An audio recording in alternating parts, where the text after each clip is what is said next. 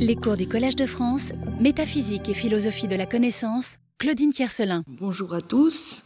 En choisissant euh, d'aborder euh, avec vous cette année la question de l'universel, et euh, sous l'angle où j'envisage de le faire, qui est celui de la métaphysique, j'ai bien conscience, chers amis, du double risque que je prends.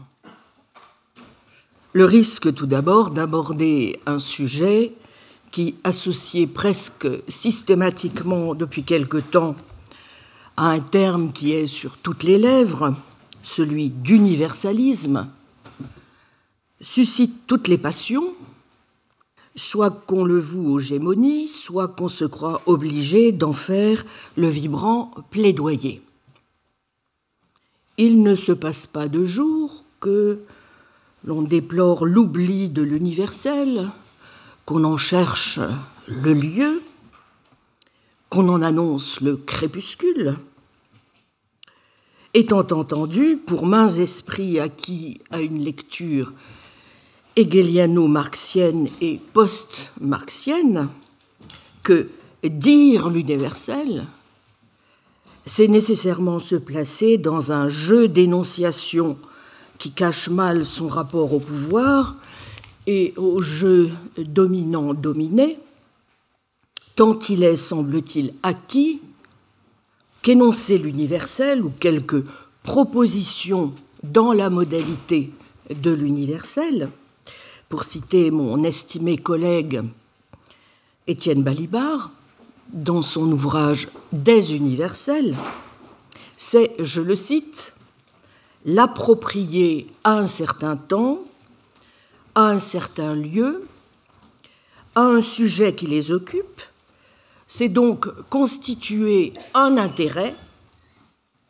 c'est en faire l'instrument ou le fondement d'un pouvoir qui peut être abstrait, symbolique, et même et d'abord cela, et surtout, ajoute-t-il, c'est le tisser pratiquement de violence violence propre de l'universel qui efface les différences ou les neutralise, prive par avance toute opposition, tout dissensus de sa légitimité, alors même qu'il s'agit d'un ordre d'universalité libérale ou rationnelle. Fin de citation, page 51. Étant donc, une fois pour toutes, admis que, je cite de Rechef, l'idéologie est le langage même de l'universel, des universels, page 50, j'ai toutes les chances, en fonction de ce que je vais vous dire, de me voir enrôler dans le camp des uns, entendons les bons, ou dans le camp des autres, entendant les méchants. Mais j'aggrave évidemment mon cas et redouble le risque puisque j'ai la naïveté, ou ne manqueront pas de dire certains l'indécence, de juger non seulement possible mais nécessaire d'analyser la question en suivant une voie métaphysique.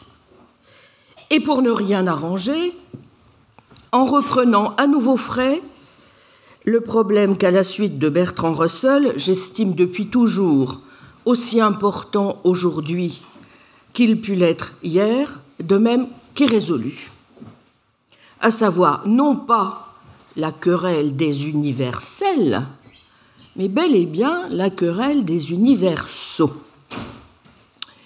J'espère en effet vous montrer à l'occasion du cours que nombre des difficultés que nous rencontrons aujourd'hui, qu'elles soient épistémiques, éthiques ou politiques, ces dernières étant souvent liées aux confusions entretenues sur les premières, comme l'avait si superbement montré Jean Largeau dans son livre de 1971, je sais, ça fait longtemps, Enquête sur le nominalisme, impose de passer par le vestibule de la clarification logique, épistémologique et métaphysique, mais en outre que cette étape implique un réexamen approfondi du problème des universaux.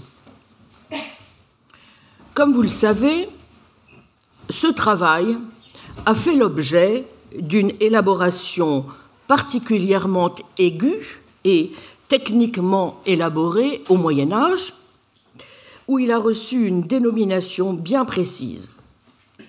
Toutefois, et contrairement à certains de mes éminents collègues ici, j'ai toujours considéré pour ma part qu'il était fallacieux de ramener le problème des universaux à sa seule geste médiévale.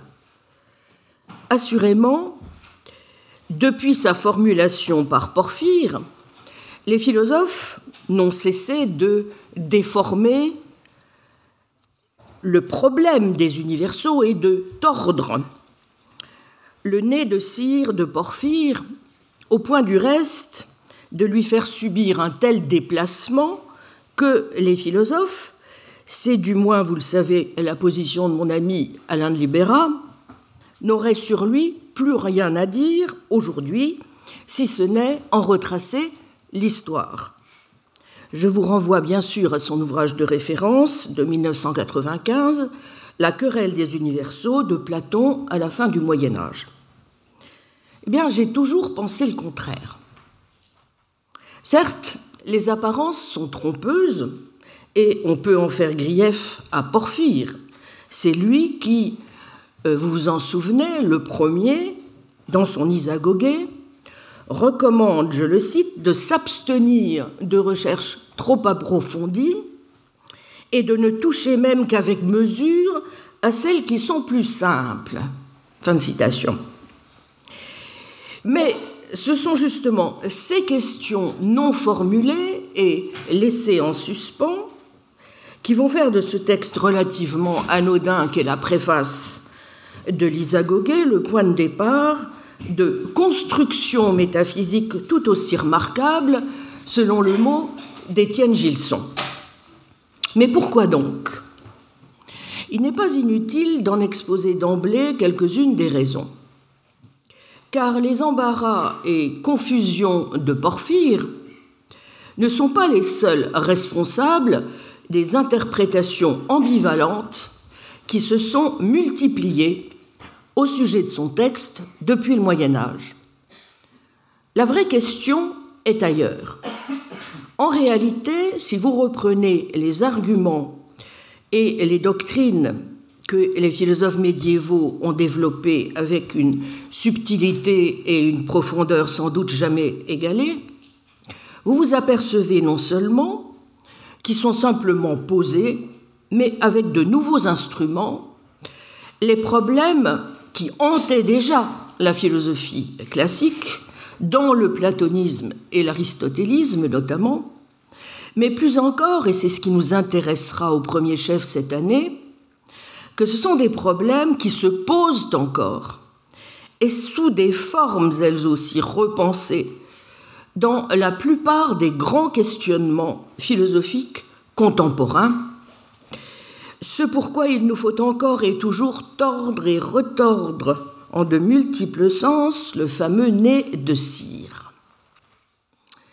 À vrai dire, cela fait longtemps que je tiens même la querelle des universaux pour constitutive de l'identité de la métaphysique. Et donc, puisque celle-ci en est, selon moi, le cœur de la philosophie. Je crois même de plus en plus que se joue ici la question de son autonomie, et bien que le terme est quelque chose d'un peu pompeux, de son sort. Comme je n'ai eu de cesse de le montrer l'an dernier encore dans mon cours sur la sémiotique et l'ontologie, crucial est en effet la compréhension des relations qui se tissent entre ces trois termes fondamentaux que sont le langage, l'esprit et la réalité. Et ce n'est pas un hasard si depuis l'Antiquité la plupart des philosophes y consacrent autant d'énergie. Or, si la querelle des universaux n'est pas un problème parmi d'autres de la philosophie, et encore moins un problème uniquement situé historiquement et techniquement, mais le problème par excellence, où se dessine avec clarté l'identité de la philosophie, c'est bien parce que cette réflexion toujours reprise sur la nature et le statut de l'universel, et donc, selon moi en tout cas, des universaux, au travers de ces élaborations et réélaborations diverses, est le lieu où a pu s'opérer et s'opère aujourd'hui encore un examen approfondi, fertile en rebondissements, des relations complexes qui se nouent entre les mots, les concepts et les choses. Qu'il suffise pour en prendre la mesure d'évoquer quelques difficultés auxquelles d'emblée le métaphysicien engagé dans une interrogation de cette nature se heurte. En premier lieu, des difficultés, bien sûr, de définition. Qu'est-ce qu'un universel? Avons-nous affaire à un type, à une entité générale, à un concept abstrait, à une propriété? On évoque des universaux monadiques tels que les propriétés de rougeur, de justice, de beauté, ou encore des universaux, dit-on, polyadiques, tels que les relations, être à gauche d'eux, être le fils d'eux, être amoureux d'eux, etc. Des difficultés ensuite d'existence. Existe-t-il Et si oui, sous quelle forme? Des difficultés encore d'exemplification ou d'instanciation. Comment penser les relations entre l'universel et le particulier. Avons-nous affaire à des tokens par opposition à des types, à des individus, à des totalités? Très vite, en se penchant sur ces difficultés, on se rend compte que sous des apparences donc techniques et scolastiques, se joue bien plus ici qu'un moment de l'histoire de la philosophie, ou que la simple reprise médiévale, à partir du commentaire par Boès de Lisa Goguet, de problèmes laissés en suspens par le platonisme et l'aristotélisme. Si la philosophie contemporaine a bien effectué, comme nous allons le voir, d'autres torsions, a opéré main déplacement de la querelle classique à partir de problématiques certes différentes, c'est donc bien non seulement parce que ce problème est toujours irrésolu, pour reprendre le mot de Bertrand Russell, mais aussi et surtout parce qu'en dépit de ses origines essentiellement logiques, il a, pour reprendre les termes de cet autre immense logicien et métaphysicien qu'était Charles Peirce, je le cite, des ramifications sur toute notre vie. Selon que l'on s'intéresse, alors détaillons, pour ne prendre que quelques exemples, par exemple à la philosophie des mathématiques, comment penser la réalité des nombres, des ensembles, des classes? À la philosophie du langage, existe-t-il des universaux du langage, une grammaire universelle? À la philosophie de l'esprit. Peut-on envisager sérieusement l'hypothèse d'un langage de la pensée? À la philosophie des sciences, physique, biologique, anthropologique, humaine, quel est le statut, par exemple, de cette universelle qu'est une loi de la nature? Existe-t-il des classes, des espèces naturelles? Et enfin, à l'éthique, ou à la politique, nous offrant donc maintes figures euh, de l'universel, pour reprendre le titre de l'ouvrage issu du colloque qu'avaient organisé euh, mes excellents collègues philosophes de Nanterre en 1997, Figures de l'universel, Jean-François Ballaudet, Bernadette Banceau de Vincent et Florent Guénard. Au demeurant, on peut mesurer l'ampleur de la question en distinguant déjà, en première approximation, je crois, quatre niveaux où euh, la réflexion philosophique est particulièrement appelée à s'exercer. Ontologiquement, nous dirons que les universaux concernent le problème de la nature et de l'existence de propriétés, mais aussi de relations, et la question de savoir si et comment celles-ci sont ou non dans les choses. Vous aurez reconnu le problème des relations entre l'un et le multiple, mais aussi celui du même et des critères d'identité. Ou encore le problème des relations entre, par exemple, la substance et ses attributs, mais bien plus largement, bien sûr, celui de l'articulation du réel et de ce qui constitue l'ameublement ontologique du monde. Devons-nous penser celui-ci en termes de substance, de relation, d'état de choses, de particulier, comme disent certains métaphysiciens jargonnants, de trope Épistémologiquement, le problème des universaux est fondamentalement celui de nos manières d'abstraire et de généraliser.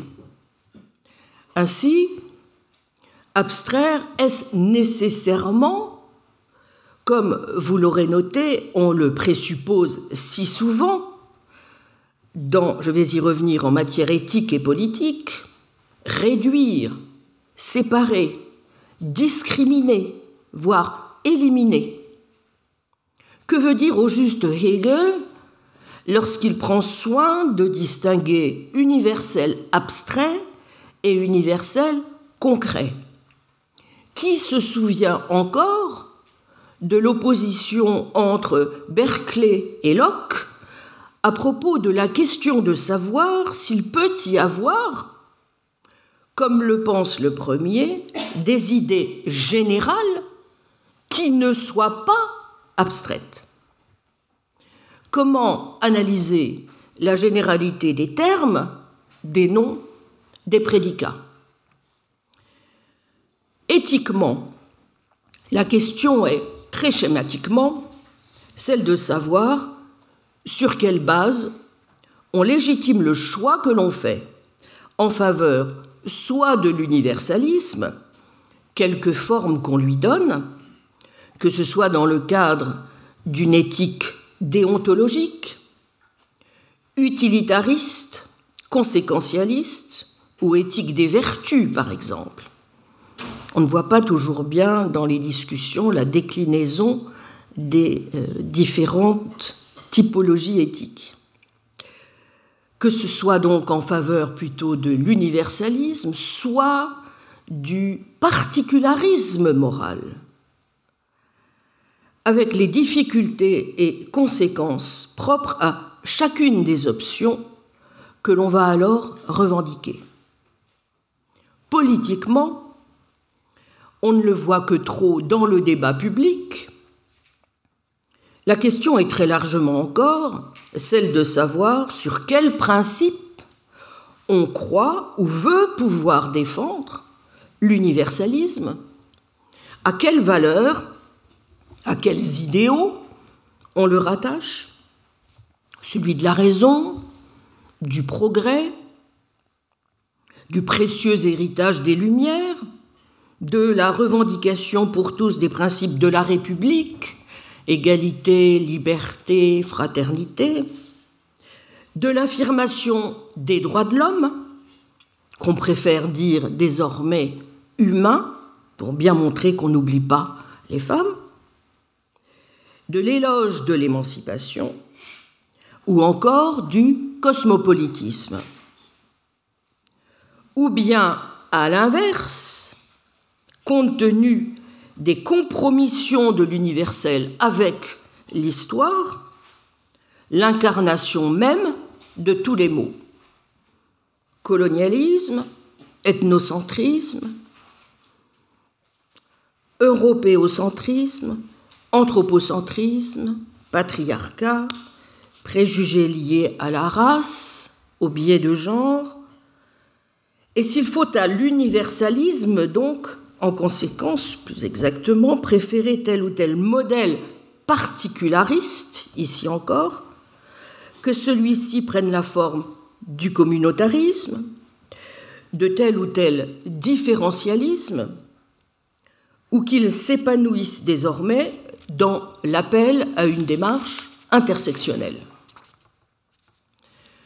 Aussi vastes et divers que soient les domaines d'application du problème, et la complexité, on le voit, vertigineuse de chacune des positions revendiquées, eh bien j'espère pouvoir vous montrer qu'il est souvent utile pour s'y repérer de s'appuyer sur des grilles de lecture qui se sont dessinées très tôt autour de ces trois grandes options que sont le réalisme, le nominalisme et le conceptualisme.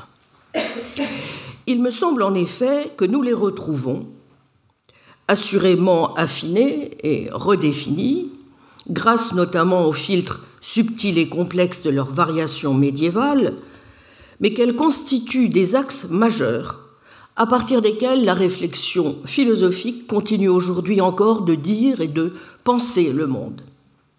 Et ce, quel que soit le domaine, ontologique, épistémique, éthique et politique concerné. Voici donc le plan, chers amis, que je suivrai au cours de nos séances. Aujourd'hui, je présenterai rapidement les raisons pour lesquelles je juge une telle approche métaphysique de l'universel, donc non seulement possible, mais nécessaire. Ces raisons, j'ai souvent eu l'occasion de les expliciter dans mes travaux et ici même. Je me permets donc de vous voyez, pour le, le détail des analyses, par exemple, au cours de 2011-2012 que j'avais consacré à la connaissance métaphysique de la nature. Puis au cours des deux années euh, que j'avais ensuite consacrées à la métaphysique des espèces naturelles. Pour le dire très vite, ces raisons tiennent à l'idée que je me fais de la nécessité pour le métaphysicien s'il veut parvenir à une enquête digne de ce nom, de suivre plusieurs étapes sur lesquelles je vais succinctement revenir. Dans une première étape que je qualifierais de thérapeutique, il lui faudra en tout cas commencer par ce que Paul Valéry appelait procéder à un nettoyage de la situation verbale lever donc nombre de malentendus qui entourent le terme et le concept d'universel. Il faut donc en conséquence faire le tri entre les vrais et les pseudo-problèmes. Il faut le faire, sous peine de se voir accusé de pratiquer une métaphysique en apesanteur, de s'abriter d'emblée, maudit soit le terme, derrière un universel de surplomb et d'être immédiatement taxés, comme le sont si souvent encore les métaphysiciens contemporains, de n'être que des savants ou des poètes ratés, des musiciens sans talent musical, pour reprendre les termes de Schlick ou de Carnap. Mais sans doute faudrait-il y adjoindre, par les temps qui courent, l'accusation d'être décidément irrécupérable ou un social traître vendu à l'idéologie libérale. Lors de la deuxième séance, j'expliquerai plus en détail pourquoi je juge nécessaire l'inscription du traitement de l'universel dans l'histoire de la querelle des universaux. Et je reviendrai sur ce que me paraissent être nombre d'acquis précieux de cette histoire. J'expliquerai aussi pourquoi je juge toujours aussi pertinent le cadre même dans lequel, au cours de l'histoire, s'est souvent organisée la réflexion sur les universaux, et en particulier donc autour de la question de savoir si les universaux sont des choses ou si ce sont des noms ou des concepts.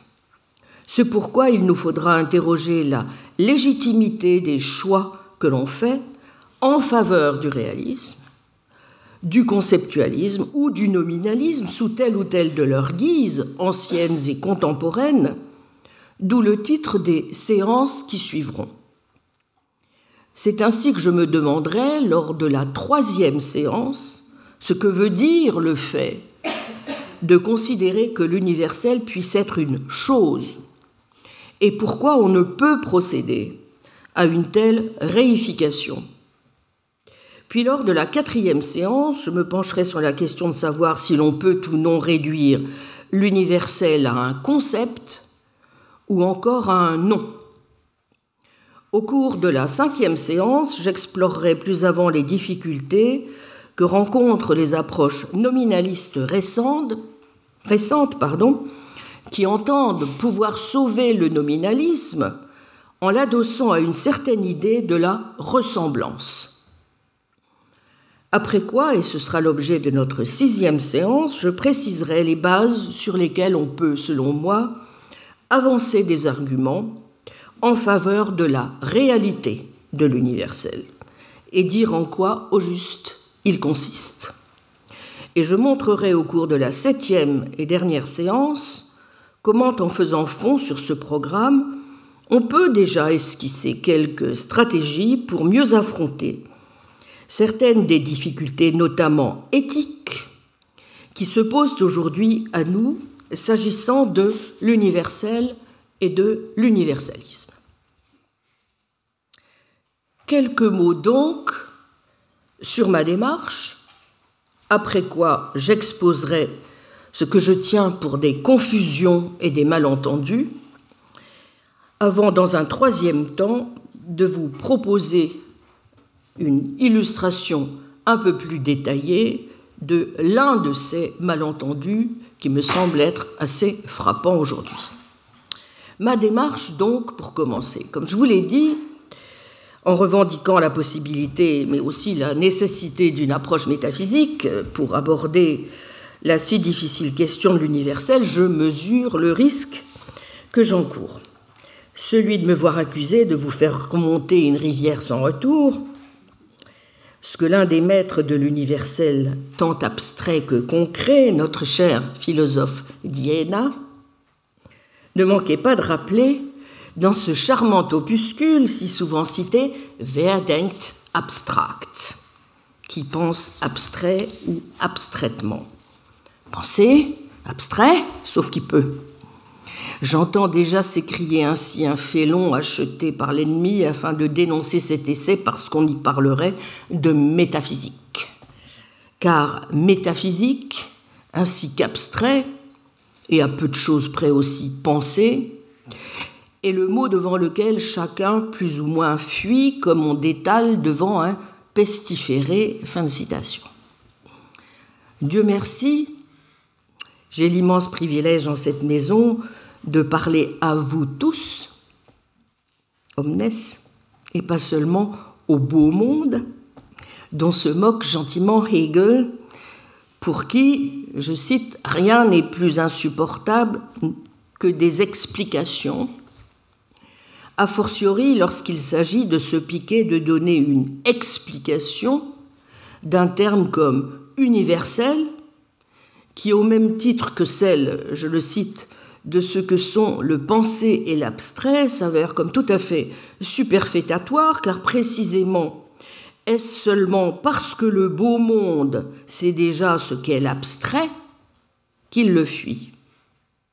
De même ne désire pas ce que l'on ne connaît pas, de même ne saurait-on le haïr? Fermez les guillemets.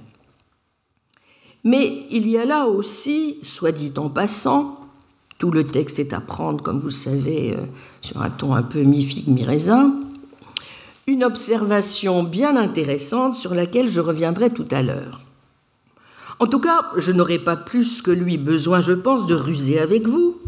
Cette ruse par laquelle, je le cite, on dispose du le beau monde à vouloir se réconcilier avec la pensée et l'abstrait, quelque chose comme les faire passer sous l'apparence d'une conversation légère, en sorte qu'incognito, et sans faire naître de dégoût, il soit reçu, ou comme disent les Souabes, enclos dans la société d'elle-même et sans qu'elle le remarque, en sorte que l'auteur de cette embrouille n'aurait bientôt plus qu'à dévoiler l'hôte étranger, à savoir l'abstrait, que sous un autre titre, toute la société aurait reconnu et considéré comme une chose bien connue.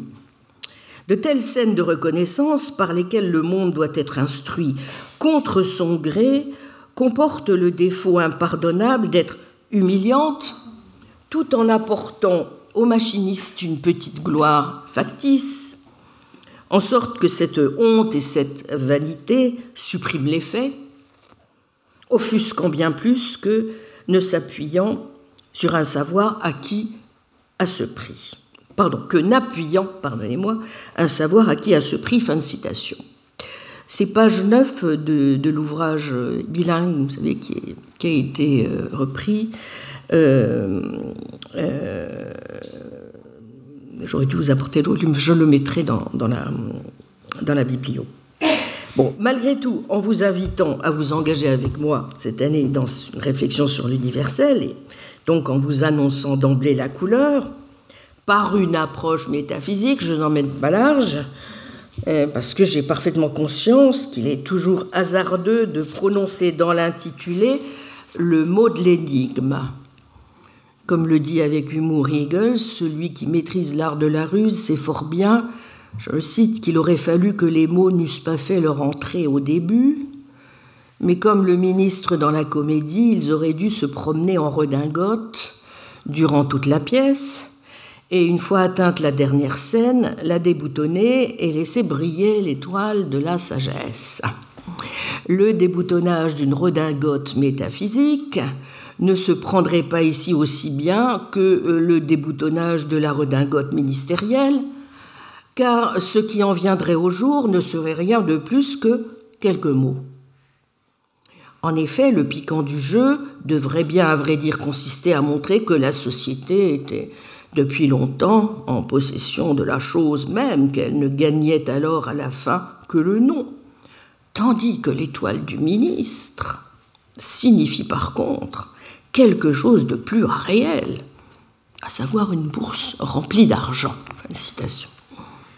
Bon, il n'empêche, à une époque où mains esprits assènent avec aplomb qu'il n'y a pas de philosophie première, mais uniquement une anthropologie philosophique, entendue comme analyse des différences historiques de l'humain et de la question qu'elle pose à leur porteur, Étienne Balibar, Des universels, page 146, ben, il me faut bien justifier ce choix et donc rappeler en quelques mots ce que j'entends par approche métaphysique. Et d'abord que, bon, s'il y a bien quelque chose dont je sois convaincu en la revendiquant, comme vous le savez, c'est que la métaphysique même mauvaise, comme le notait euh, le grand métaphysicien Peirce, repose réellement, consciemment ou non, sur des observations. Et que la seule raison pour laquelle on ne le reconnaît pas, c'est que, en réalité, elle repose sur certaines sortes de phénomènes dont l'expérience de tout homme est tellement saturée qu'il ne leur accorde habituellement aucune attention particulière. Fin de citation. C'est cette même conviction qu'exprimait si bien Jean Nicot en 1927 dans l'introduction à la géométrie dans le monde sensible, que je cite le discernement de l'ordre sensible qui nous entoure, qui forme la trame de notre vie et de notre science, qui nous est si présent et cependant si indistinct. Quel philosophe n'en serait curieux? Même si sa métaphysique n'en devait attendre aucun secours. Eh bien, s'il y a, voyez-vous, une chose que j'aimerais réussir à faire passer cette année encore, c'est que la curiosité du philosophe mais pas seulement la sienne, peut parfois être récompensée et peut-être même venir en aide à euh, sa métaphysique elle-même. Il serait en effet regrettable que tel ne fût pas le cas, tant il est vrai que le, métaphysicien est en tout philosophe, comme il est à dire vrai en chacun de nous. Simplement, nous avons peut-être tout bonnement oublié quelque chose que nous faisons tous et que rappelait Émile Meyerson, une formule, vous savez, que j'aime beaucoup citer, à savoir que l'homme fait de la métaphysique comme il respire. L'une des caractéristiques incontestables de la métaphysique étant l'impression que l'on a en s'y livrant de pouvoir simultanément parvenir à la plus haute certitude possible, tout en étant incapable de donner ou de construire une définition de son objet.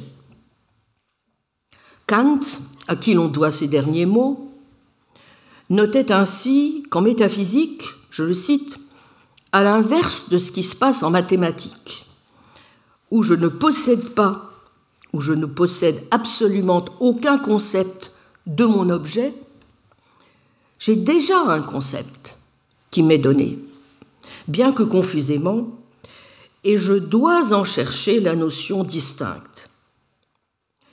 Jusqu'à un certain point, ont donc raison ceux qui considèrent qu'il n'y a pas lieu de chercher à définir la métaphysique, encore moins de la défendre.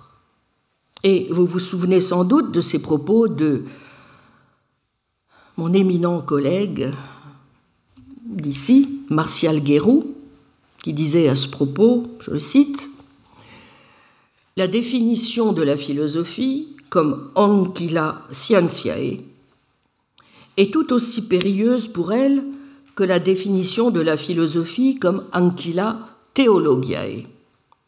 On plaide pour saint Thomas, on plaide pour Einstein, mais qui plaidera pour la philosophie?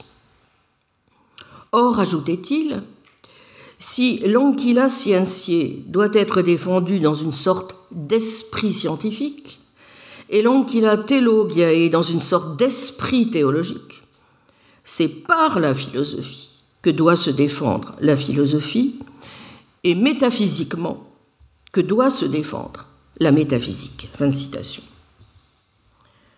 Eh bien, comme tous ces auteurs, je considère, vous le savez, que s'il est désormais exclu de définir la métaphysique comme reine des sciences, il reste néanmoins possible, à condition d'éviter une double tentation scientiste et a prioriste, de revendiquer la possibilité de la métaphysique et même en allant plus loin d'une authentique connaissance métaphysique. Je n'ai évidemment pas l'intention d'y revenir dans le détail cette année, pas plus que sur les principes, les règles, la méthode, les engagements que cela, à mon sens, implique. Mais je crois tout de même indispensable de vous rappeler ce que sont, selon moi, les principaux adversaires à identifier si nous voulons localiser les obstacles épistémologiques, si j'ose dire, à surmonter et leur âpreté, toujours présents dans ce genre de réflexion, car cela nous donnera assez vite une idée des étapes à suivre en conséquence si nous voulons avoir une chance de parvenir à une approche qui soit à même de nous éclairer sur la nature de l'universel et sur ce qu'il implique. J'ai toujours pensé, et l'avenir n'a fait que renforcer cette analyse, que les adversaires majeurs d'une approche métaphysique ouvertement revendiquée sont pour l'essentiel au nombre de quatre, que j'appellerai pour aller vite les relativistes, les scientistes, les néoconsiens et les sémanticiens. Quelques rappels donc sur leur profil pour mesurer l'ampleur des problèmes que nous allons devoir une fois encore affronter dans notre enquête sur l'universel. En tout premier lieu, le relativiste. À l'en croire, la réalité serait toujours le fruit d'une construction humaine saturée d'interprétations mues par des intérêts. Qu'il puisse y avoir en particulier une structure fondamentale de la réalité qu'il nous appartiendrait de discerner, comme le pensent certains métaphysiciens, mais pas tous au demeurant, est une idée absurde et paradoxale. Toutefois, et je vais le montrer tout à l'heure, si c'est bien un adversaire coriace, il est sans doute insuffisant de le stigmatiser en rappelant que ses arguments, ou plutôt assertions relativistes, sont contradictoires. Il devrait être évident à chacun qu'affirmer que tout est culturel et relatif implique que ce que l'on dise le soit aussi. Et l'on se bat donc contre des moulins à vent. Plus encore, même si l'attaque continue de faire florès, elle est complètement à côté de la plaque. Rares, pour ne pas dire inexistants, sont désormais les métaphysiciens, sinon quelques naïfs ou dogmatiques, qui soient encore obnubilés par la recherche de vérités éternelles et universelles. C'est-à-dire qui seraient sans aucun rapport avec quelque perspective que ce soit. Et le plus souvent du reste, quoi qu'on puisse par ailleurs en penser, sans rapport avec quelque perspective humaine. Lorsque je dis quoi qu'on puisse en penser, c'est parce que me viennent immédiatement à l'esprit ces remarques acides de Bertrand Russell en 1908 dans ce superbe texte Mysticisme et logique, où il nous faut évidemment lire entre les lignes la critique adressée à Bergson dans la fameuse querelle qui opposait alors ce dernier à Einstein sur la nature du temps, que j'ai évoqué d'ailleurs il y a quelques jours dans mon échange avec Serge Haroche au colloque euh, sur l'avenir commun durable. Russell y rappelait, si vous vous en souvenez, à propos précisément du temps, sur la réalité de laquelle les récentes découvertes de la physique, mais aussi de certains philosophes, pour une fois bien inspirés, comme le néo-hegelien MacTaggart en 1908, faisaient peser les doutes les plus vifs, que nous devrions toujours nous souvenir que, je cite, je cite Russell, l'importance du temps est plus pratique que théorique, davantage en relation avec nos désirs qu'avec la vérité. Et qu'en conséquence, je poursuis, celui qui souhaite voir le monde dans sa vérité et s'élever par la pensée au-dessus de la tyrannie des désirs pratiques doit apprendre à réprimer toute différence d'attitude entre passé et avenir, et à embrasser tout le fleuve du temps en une même vision globale. Fin de citation. Prenant acte du fait que toutes nos intuitions sur le temps étaient sacrément mises à mal par la nouvelle théorie de la relativité, Russell ajoutait alors ceci à propos de ce qu'il appelait la philosophie, les guillemets comptent, de l'évolution, laquelle ne jurait que par les calamiteuses idées de flux et faisant la paire avec elles de dynamisme et de progrès. Je cite Russell, la manière dont, à ce qu'il me semble, le temps ne doit pas intervenir dans notre pensée philosophique peut être illustrée par la philosophie qui a été associée à l'idée d'évolution et qui est représentée par Nietzsche, le pragmatisme et Bergson. Cette philosophie, en se fondant sur le développement qui a conduit des formes inférieures de la vie jusqu'à l'homme, avec un H minuscule, voit dans le progrès la loi fondamentale de l'univers et ainsi fait de la différence entre l'avant et l'après, l'innovation, la véritable citadelle de son regard contemplatif. Point, fermez les guillemets. Et Russell de poursuivre, je cite, La vie dans cette philosophie est un flux continu où toute division s'avère artificielle et irréelle. En fait, on laisse entendre, sans l'annoncer explicitement, que l'avenir, quoique nous ne puissions le prévoir, sera meilleur que le passé ou le présent. Le lecteur est comme l'enfant qui s'attend à recevoir un bonbon parce qu'on lui a dit d'ouvrir la bouche et de fermer les yeux.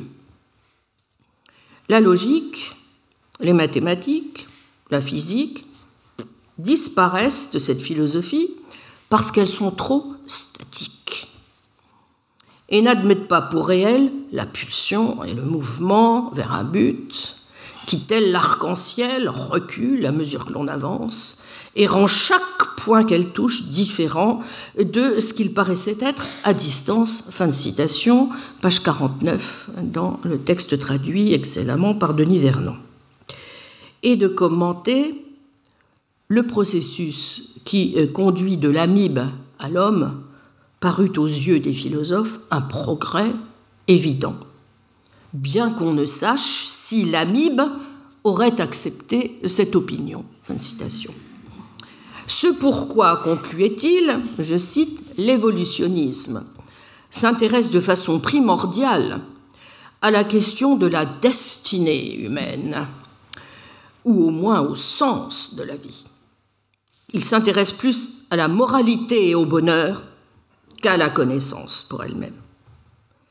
On doit admettre que l'on peut en dire autant de plusieurs autres philosophies et que le goût pour le type de connaissance que procure la philosophie est très rare. Mais si la philosophie doit atteindre la vérité, il est nécessaire d'abord et avant tout que les philosophes acquièrent la curiosité intellectuelle désintéressée qui caractérise l'authentique homme de science. La connaissance de l'avenir, qui est le genre de connaissance que l'on doit atteindre si on veut connaître la destinée humaine, est possible, dans d'étroites limites. Il est impossible de dire dans quelle mesure le progrès de la science pourra les repousser.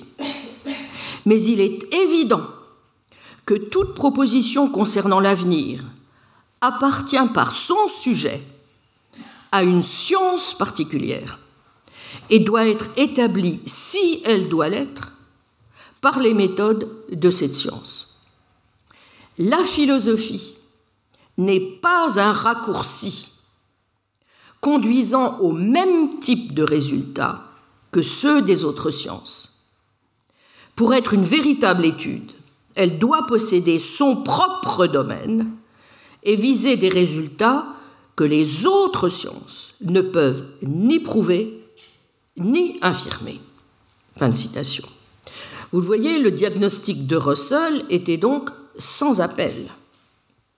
L'évolutionnisme, en dépit de ses appels à des faits scientifiques particuliers, ne parvient pas à être une véritable philosophie scientifique, en raison de sa dépendance à l'égard du temps, de ses préoccupations éthiques et de son intérêt dominant pour nos agissements et nos destinées en ce monde.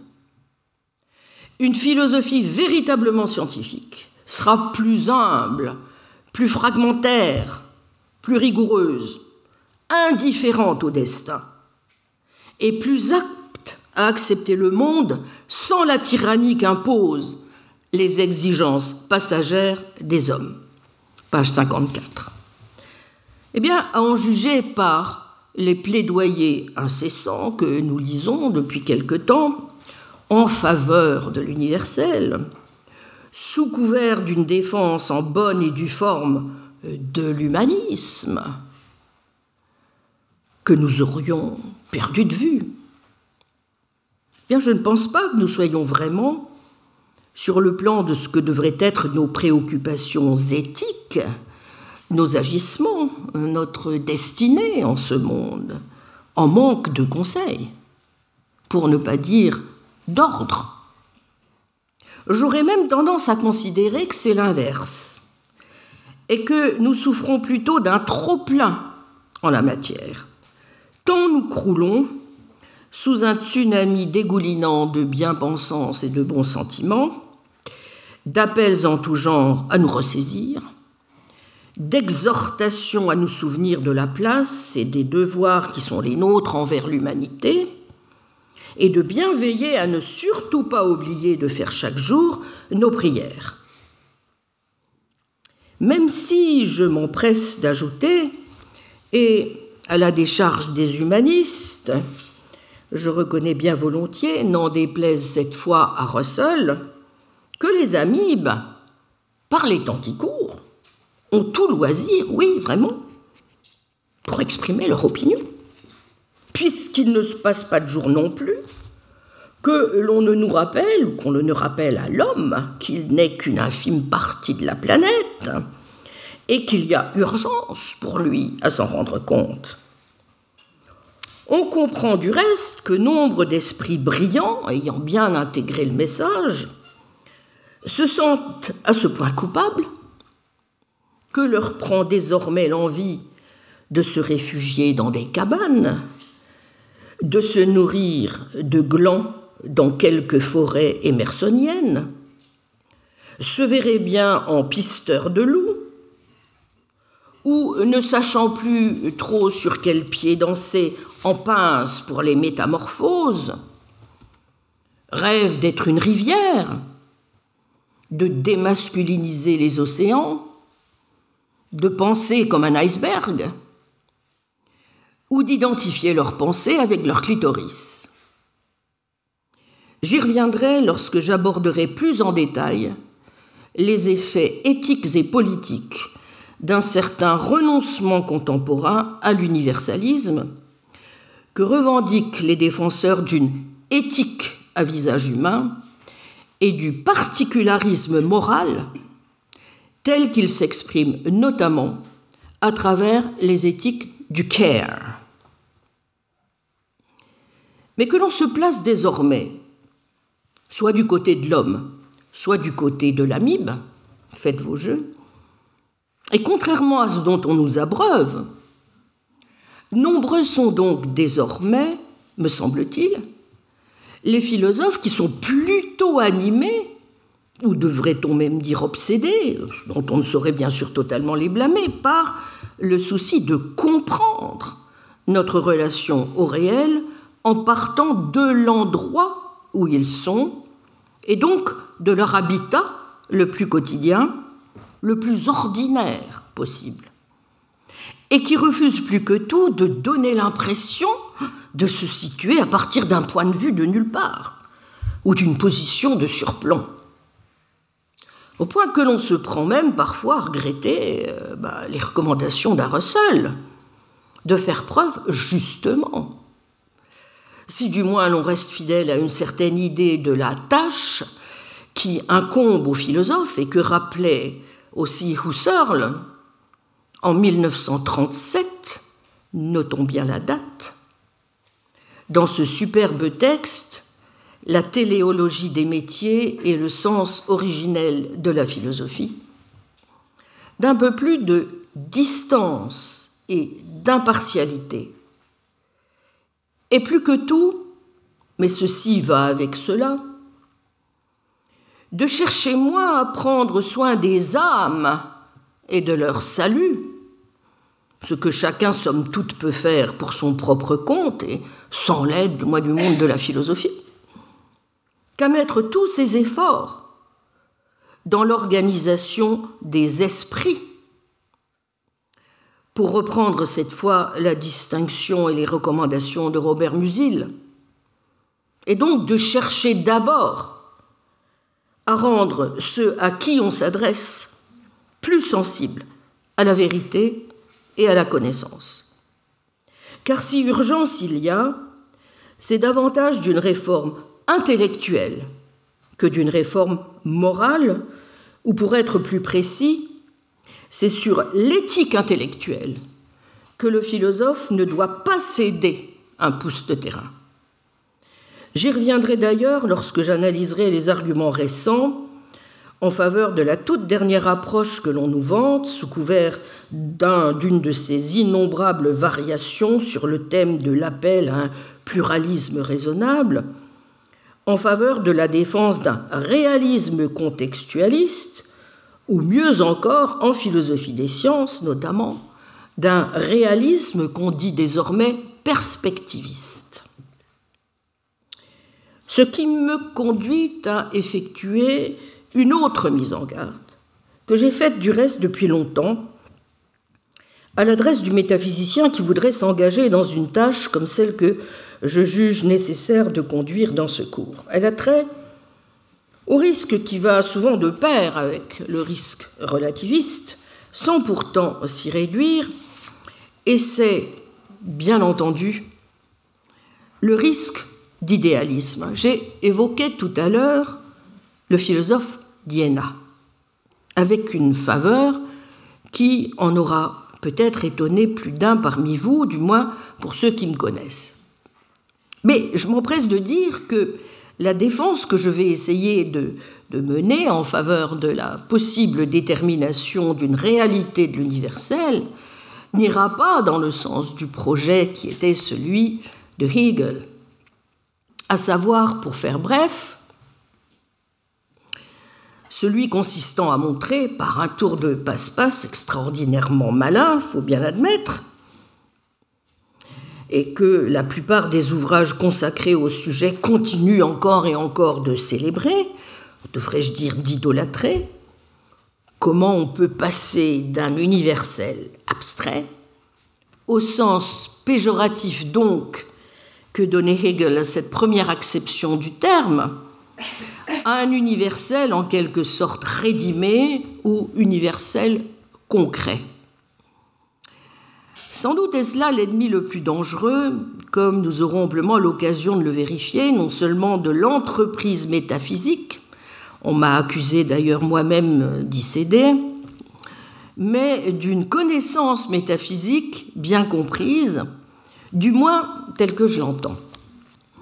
La difficulté majeure est bien celle-là est-ce qu'on peut, n'est-ce pas, définir l'idée à certains égards nécessaires de point de vue, bon, donc en un sens qu'il me faudra préciser, y compris si l'on est réaliste, tout en évitant l'idéalisme et le relativisme, voire le cynisme, qui vont souvent de pair avec cette position. Car l'idéalisme vient se loger chez les métaphysiciens les plus scrupuleux, et donc les plus attentifs, n'est-ce pas, aux pièges tendus par la logique et la sémantique. En particulier, dans certaines formes du réalisme modal, comme j'ai eu l'occasion de l'évoquer dans mon intervention au colloque d'octobre dernier que nous avions consacré à la connaissance philosophique et la connaissance des essences, dont vous trouverez les vidéos en, ligne, bientôt les actes, sur le site de l'édition électronique de ma chère, donc la philosophie de la connaissance au Collège de France. Oui, parce qu'on saurait trop souligner le risque qu'il y a à ne lire le réel, évidemment, que à travers les lunettes de la logique et de la sémantique, et à ne pas suffisamment distinguer, comme nous avaient pourtant exhorté à le faire les médiévaux, j'y reviendrai, les ordres logiques, physiques et métaphysique. De la même manière, c'est ce risque d'idéalisme qui vient également se loger au cœur même de la métaphysique de la science, où il prend alors les habits du deuxième adversaire du métaphysicien, sous la forme du risque qui ne date pas d'hier, à savoir du scientisme. Pour nos avéroïstes contemporains, les sciences seraient en effet les mieux placées, les plus légitimes, pour nous dire en quoi consiste la réalité des choses. S'il y a des questions fondamentales à poser sur l'existence, la nature de l'espace et du temps, c'est à la cosmologie et à la physique quantique d'y répondre, et non à la métaphysique spéculative en fauteuil ou à l'analyse conceptuelle. Or, sans doute convient-il de confronter l'analyse des propriétés rares à ce que nous enseignent les sciences de la nature. J'y attache même personnellement une importance euh, très grande. Mais il ne peut pas y avoir d'analyse épistémologique de la science sans une analyse métaphysique des questions abordées en son sein. Certes, on ne saurait reformuler les problèmes fondamentaux de la métaphysique classique en, tenant, en ne tenant aucun compte des acquis de la connaissance scientifique. Mais tenir compte de la science ne signifie pas s'en laisser compter par elle, encore moins se laisser hypnotiser, comme l'a souvent rappelé Meyerson, par la dernière théorie en vogue, au seul motif qu'elle est la dernière. Ça vaut aussi d'ailleurs pour l'éthique et la politique. Hein. Ce n'est pas parce que l'enquête métaphysique comporte une importante dimension a posteriori et empirique qu'elle doit devenir une philosophie silencieuse où les questions proprement philosophiques devraient s'effacer derrière les questions scientifiques et leur histoire. Autant dire que je n'ai jamais trouvé convaincant pour ma part l'éliminativisme de ceux qui vont jusqu'à soutenir que toute chose peut passer à la trappe, pour reprendre le titre du livre Everything Must Go de James Lediman, ou que la seule métaphysique qui vaille serait celle qui s'effectue au sein de la physique, pour reprendre cette fois le titre de l'ouvrage de Tim Maudlin, visant donc in fine, n'est-ce pas, sa propre disparition. L'erreur est ici, mais il faut le montrer évidemment en détail, de ne pas voir que la science présuppose la métaphysique, que le rôle de la philosophie est aussi normatif que descriptifs, et que les scientifiques font explicitement ou implicitement, en proposant et en testant leurs théories, des postulats métaphysiques qui vont bien au-delà de ce que leur permet légitimement de faire la science elle-même. Ce pourquoi ils doivent faire inlassablement l'objet de critiques, par les scientifiques eux-mêmes d'ailleurs, ou par les philosophes, ce qui ne peut être effectué par le seul recours aux ressources méthodologiques des sciences empiriques. Les sciences empiriques disent au mieux ce qui est le cas, disait le regretté métaphysicien E.G. Lowe, mais pas ce qui doit ou peut être, mais se trouve ne pas être le cas. Et ce n'est la métaphysique, ajoutait-il, traite de possibilités, et ce n'est que si nous pouvons définir la portée du possible que nous pouvons déterminer empiriquement ce qui est réel. C'est pourquoi les sciences empiriques dépendent de la métaphysique et ne peuvent usurper le rôle qui revient à celle-ci. Je n'ai évoqué ici que les sciences physiques, mais il faudrait en dire autant des sciences de la nature et plus largement, j'espère vous le montrer, des sciences humaines, sociales, sociologie, anthropologie et des sciences cognitives. Un troisième adversaire, lorsque l'on veut spécifier les conditions de possibilité de la métaphysique, et donc d'une approche métaphysique conduite selon les règles, selon moi, est celui que constitue, et je dis, le néo-kantisme. Oui, j'ai à nombreuses reprises dit les réticences qu'une position de ce genre m'inspire. Donc vous ne serez pas étonné que je juge pour le moins prématuré de décider une fois pour toutes que la métaphysique ne peut rien nous dire de la réalité objective en soi ou de ce en quoi consiste la réalité de l'universel, mais qu'elle peut uniquement nous informer sur certaines caractéristiques fondamentalement nécessaires de ce que nous pensons à son sujet. Et en conséquence qu'un projet du type de celui que proposait par exemple Peter Strawson me semble, m'a toujours paru insuffisamment ambitieux. Je vous rappelle le projet de l'auteur des Individus et d'analyse et métaphysique. Il s'agit, en renonçant à l'idéal de révision de la métaphysique, de, je cite, produire une explication systématique de la structure conceptuelle dont notre pratique quotidienne nous montre douée d'une maîtrise tacite et inconstant et inconsciente, pardon, à l'instar du grammairien visant à produire un exposé ou une explication systématique de la structure des règles que nous observons sans peine en parlant.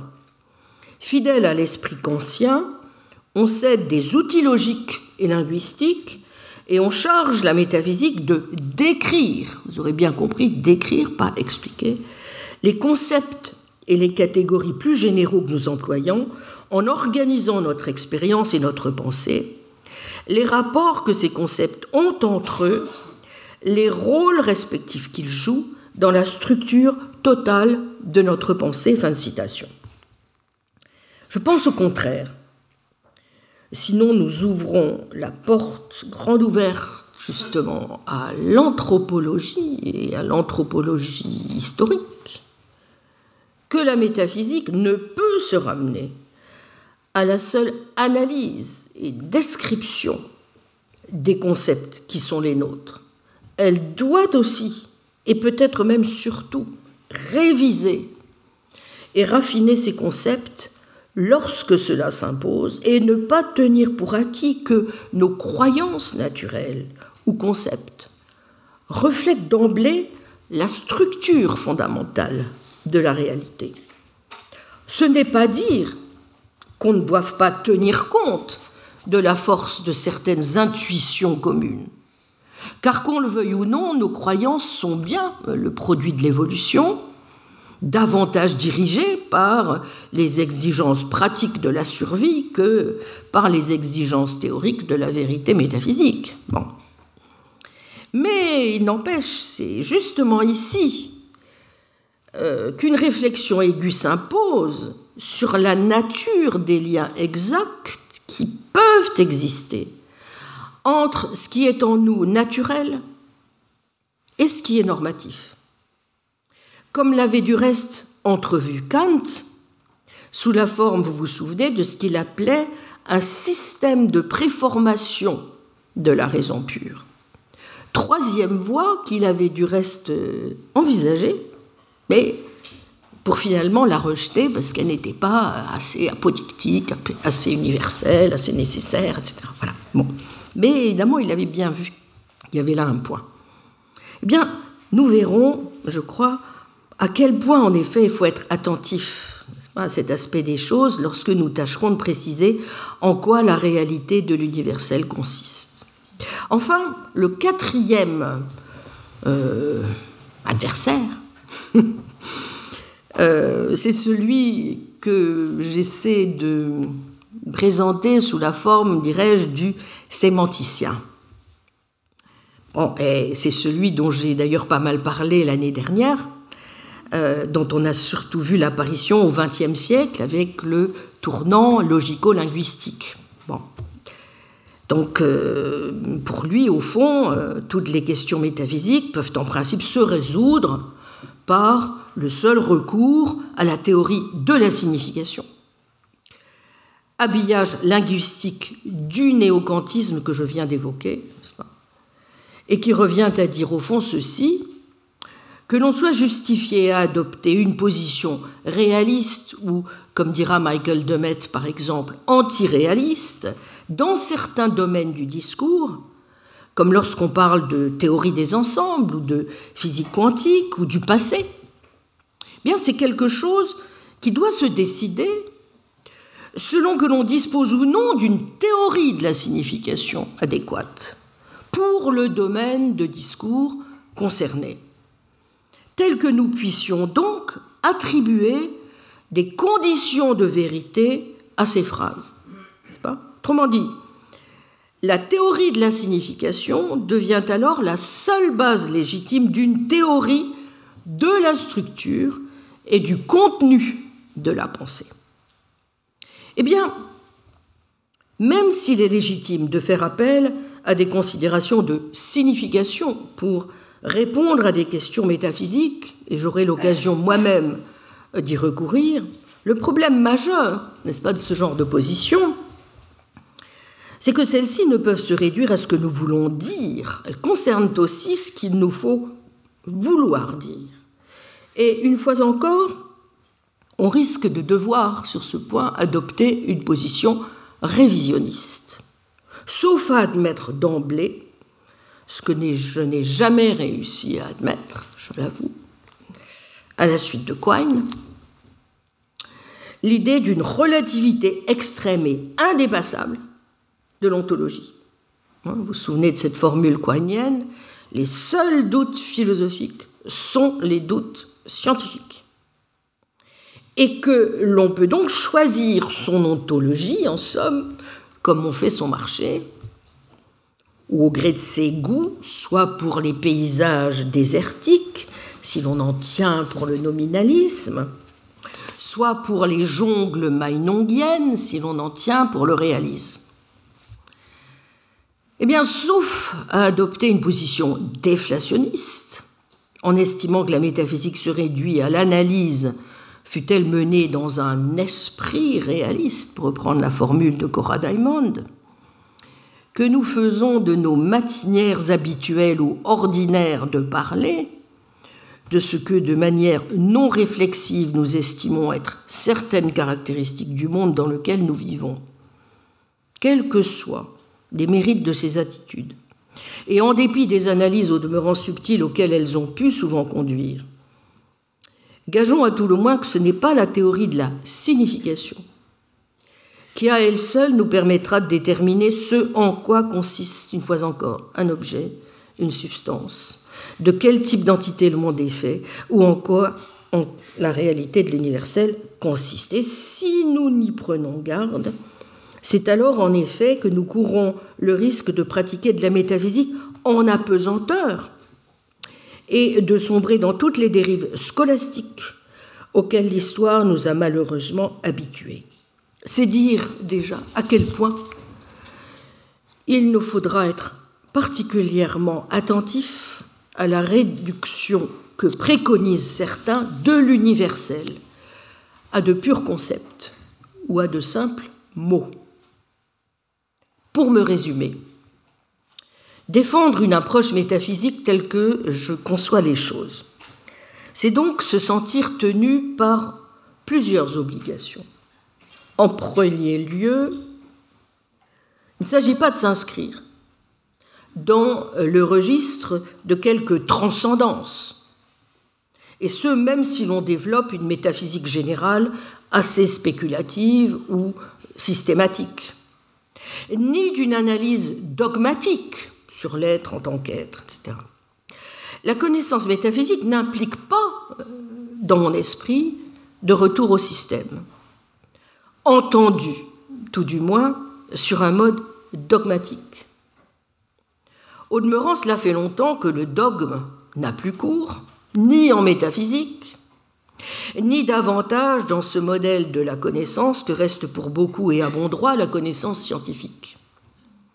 Pour qui veut aujourd'hui, comme le souhaitait si fort Émile Meyerson, réconcilier en quelque façon la philosophie de la nature et la philosophie de l'intellect, il s'agit donc moins de proposer un système que de mettre en évidence, pour parler comme Herbart, les points principaux de ce en quoi devrait pouvoir consister une métaphysique scientifique digne de ce nom. Ou pour reprendre une fois encore les mots de Jean Nicot, de parvenir à une perception sans système, en cherchant simplement à placer, je le cite, les termes et les relations élémentaires du devenir sensible devant les yeux de l'esprit afin, en parlant d'eux, de les faire mieux paraître. Car il est très important que ces éléments de tous les faits soient eux-mêmes, eux-mêmes saisis comme des faits, en dehors de toute théorie. En deuxième lieu, envisager une telle approche n'implique donc pas davantage de limiter l'entreprise, comme le suggèrent certains, à l'analyse de nos manières donc ordinaires de parler, de ce que sur un mode non réflexif nous tenons pour certains traits du monde dans lequel nous vivons. Je tiens pour acquis ce moment essentiel dans l'histoire de la métaphysique et plus généralement de la philosophie du siècle passé, cela va sans dire, que nous pouvons schématiquement qualifier de tournant logico-linguistique et dont on ne saurait donc sous-estimer les bénéfices. L'un des immenses apports de la réflexion contemporaine en philosophie d'auteurs comme Peirce, Carnap, Russell, Wittgenstein, Quine, Putnam ou Davidson aura sans nul doute consisté dans le redéploiement magistral de ce thème. Prendre acte du fait que la philosophie commence là où il y a des significations. Ainsi que le rappela ici même Gilles Granger, en lecteur aussi assidu d'Aristote que de Peirce et de Wittgenstein. Prendre une simple différence dans la construction grammaticale de deux mots pour une différence entre les idées qu'ils expriment prendre l'effet même de l'obscurité de notre pensée pour une propriété de l'objet auquel nous pensons. Telles sont aussi les deux erreurs dont Peirce dira qu'elles doivent être soignées avec la même énergie que le répétera par après Wittgenstein et comme le rappelle encore Jacques Bouvresse, qui nous a quittés il y a tout juste un an, dans son magnifique livre posthume qui vient d'être publié aux éditions du Seuil, Les vagues du langage. Et puisque nous ne pouvons faire fi de nos énoncés, nous devons nous doter, pour cette thérapie, des outils linguistiques et logique adéquat.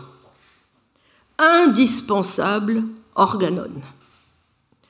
À la philosophie, la logique, mais aussi la philosophie du langage, apporte ici un irremplaçable concours. Il faut donc constamment rappeler aux métaphysiciens l'exigence qui doit être la sienne de clarifier certains présupposés ontologiques ou métaphysique des discours scientifiques et philosophiques. Qu'il s'agisse de l'épistémologie, de la philosophie des sciences, du langage, de l'esprit, et bien sûr aussi, et même ô combien, de l'éthique. Et ce, bien plus qu'on est encore aujourd'hui disposé à le faire. La nécessité aussi d'analyser au plus près certains concepts qui, faute d'être élucidés, sont à la source de tant de confusion. Si la physique, par exemple, comme on le dit parfois, a renoncé aux causes, cela ne signifie pas qu'elle ait forcément clarifié la nature du concept de loi, de capacité, d'objet physique, de substance, de propriété, de disposition ou encore d'événements, d'espace et de temps. Et vous pourriez multiplier les exemples dans le domaine par exemple des sciences cognitives et de la philosophie de l'esprit, à propos des concepts de causalité mentale, d'émergence, de survenance ou encore d'intentionnalité. En troisième lieu, je rappellerai que dans mon esprit, une démarche métaphysique impose de passer par quatre étapes dont je pense que nous aurons l'occasion de vérifier qu'elle nous aide à y voir plus clair dans le concept même d'universel et à préciser en quoi peut consister sa nature réelle. Ces quatre étapes sont succinctement énoncées les suivantes. Premièrement, une enquête métaphysique exige de partir du cadre formel a prioriste de l'analyse qui seul permet de dégager les conditions de possibilité en termes de conditions de vérité et de signification des concepts que nous utilisons, et de veiller notamment à effectuer les, distinctions modales qui s'imposent. Il convient en un second temps de voir si et en quel sens les catégories de notre pensée et de notre langage sont non pas de simples fonctions du jugement, comme le pensait Kant, mais bel et bien le miroir des catégories de la réalité. L'enquête métaphysique suppose donc bien une investigation a posteriori et une confrontation de ces énoncés avec les sciences empiriques. Ce pourquoi, dans notre enquête sur l'universel, je m'emploierai le plus possible à illustrer et à confronter telle ou telle de mes analyses en procédant, selon le domaine, à des études de cas. Il faut ensuite, et c'est la partie proprement épistémologique de l'enquête, réfléchir à la manière dont nos catégories et nos jugements constituent a posteriori, à leur tour, des savoirs. Par confrontation donc avec les sciences déjà constituées, mais en s'attachant à déterminer si et pour quelles raisons, par exemple, des théories scientifiques sont vraies, peuvent recevoir le titre de connaissances justifiées, et oblige ou non un engagement en faveur, par exemple, du réalisme scientifique ou du réalisme épistémologique. Ce qui vaut pour les sciences de la nature et du vivant, mais aussi, je le répète, pour les sciences cognitives, sociales et humaines. C'est la troisième étape.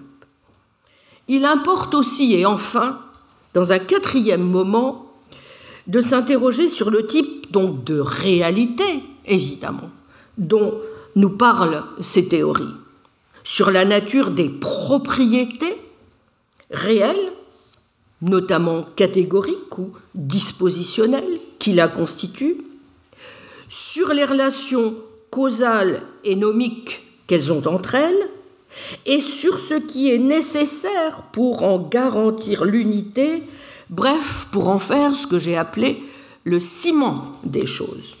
Et c'est alors le temps de l'engagement métaphysique proprement dit qui doit valoir pour les propriétés mentales comme pour les propriétés physiques.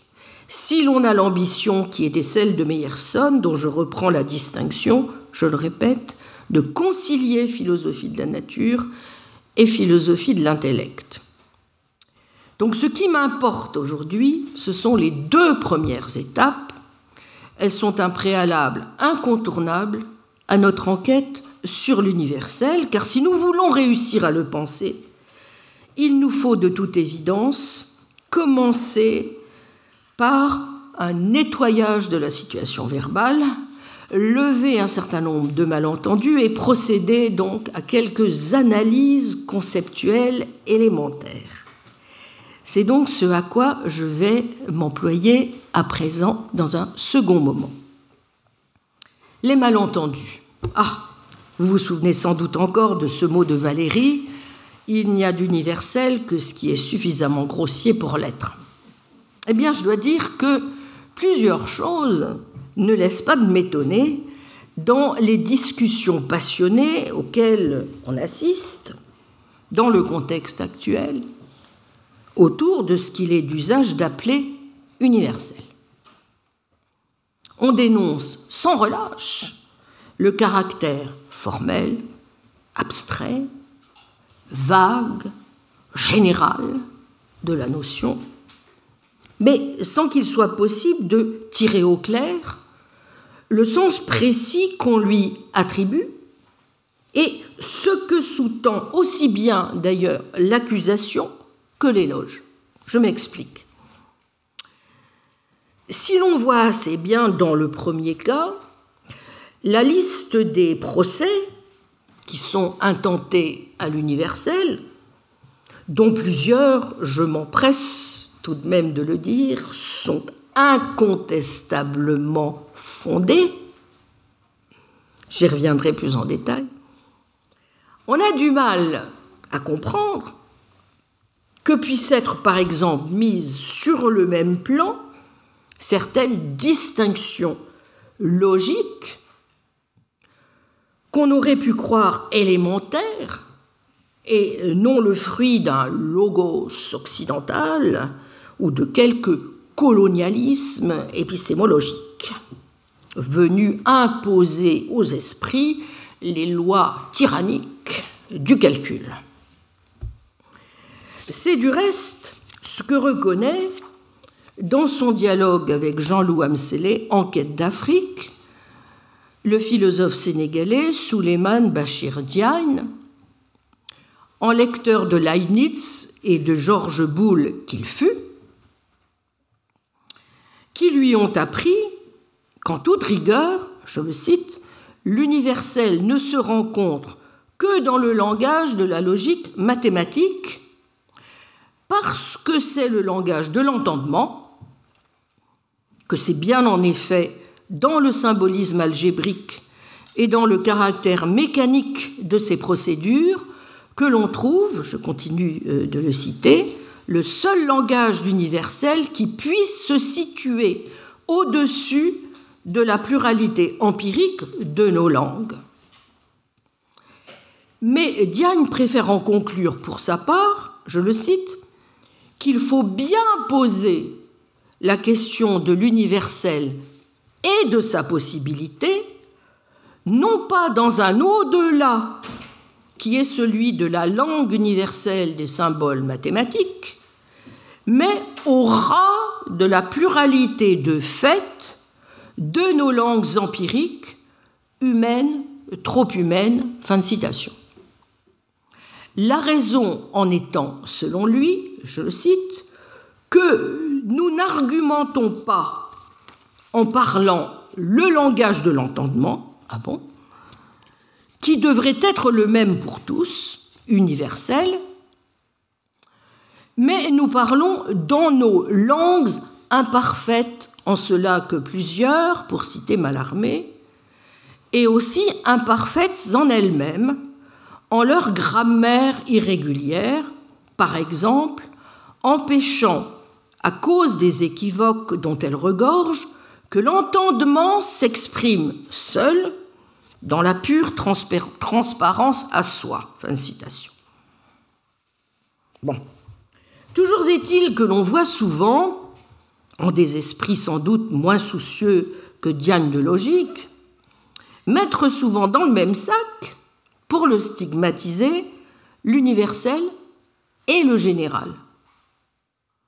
Que l'universel toutes les femmes sont, point de suspension, soit à distinguer et à opposer au particulier Simone de Beauvoir est, point de suspension. Chacun en conviendra, mais il n'y a pas lieu, me semble-t-il, d'opposer universel et général. Quelques femmes sont, point de suspension, et non seulement aussi générales que toutes les femmes sont, point de suspension, mais est en, est en outre impliqué par ce deuxième énoncé. Sidamment, que l'universel et le général soient formels et donnent lieu à des énoncés bien formés, euh, c'est le moins que l'on puisse attendre de la logique et de la grammaire. Et l'on peine à saisir en quoi il faudrait les emblâmer.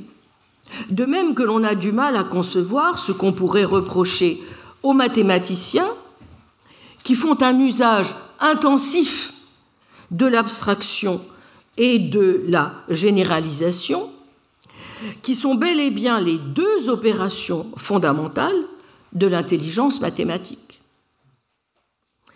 Il n'est pas rare non plus de voir confondue la notion d'universel et celle d'essence. L'universalisme étant alors coupable de donner lieu à d'infâmes procédures d'essentialisation, ou, car cela reviendrait au même, de fermeture, de repli ou d'assignation identitaire. Pourtant, sans même entrer dans de grandes subtilités historiques et métaphysiques sur le concept d'essence et sur les variétés d'essentialisme qu'il est possible de défendre, et dont je défends moi-même l'une des déclinaisons sous la forme de ce que j'appelle un liquiditisme dispositionnel, il devrait tout de même sauter aux yeux du commun des mortels que ce n'est pas parce que tous les poissons ont des nageoires que les nageoires font partie de l'essence des poissons. Une chose au moins paraît acquise. L'universalisme ainsi conçu est un terme soit de dépréciation, soit de laudation, et il renvoie à telle ou telle doctrine, oni ou chérie. Par exemple, si l'on soutient, comme jadis Lévi Brûle, qui, entre parenthèses, modifia euh, son, avis, qu'il y a une mentalité prélogique, on se voit ranger ipso facto dans le camp des défenseurs de la raison occidentale, du logos tyrannique et du colonialisme. À l'inverse, si l'on défend l'humanisme, par définition, on défend des propositions censées être vraies ou devoir être vraies quant à tous les hommes, et par conséquent, on est, cela va de soi, universaliste.